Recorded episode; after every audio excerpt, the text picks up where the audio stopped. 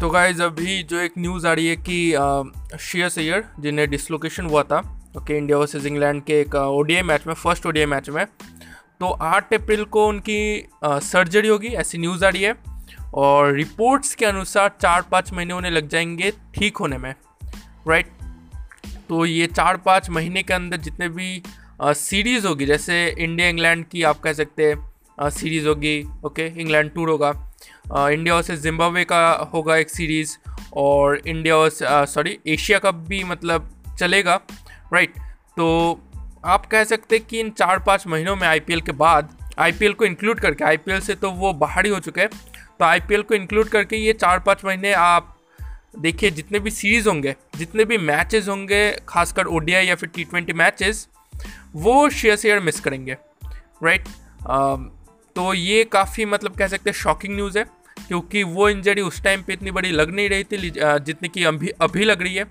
Right तो अभी T twenty world cup भी आने वाला है तो क्या टी ट्वेंटी वर्ल्ड कप तक मतलब एकदम फिट हो पाएँगे? क्योंकि फिट होने के बाद भी उन्हें फॉर्म में आना पड़ेगा। तो क्या वो फिट हो पाएँगे फॉर्म में आ पाएँगे? क्या वो प्लेइंग इलेवन में मौजूद रहेंगे? तो सारी चीज़ें मतलब अभी कह सकते क्वेश्चन मार्क है, हर चीज़ पर राइट तो ये एक न्यूज़ है काफ़ी शॉकिंग न्यूज़ है। हम लोग मतलब होप ही रख सकते हैं कि वो जल्दी ठीक हो जाए। ओके काफ़ी सीरियस इंजरी लग रही है।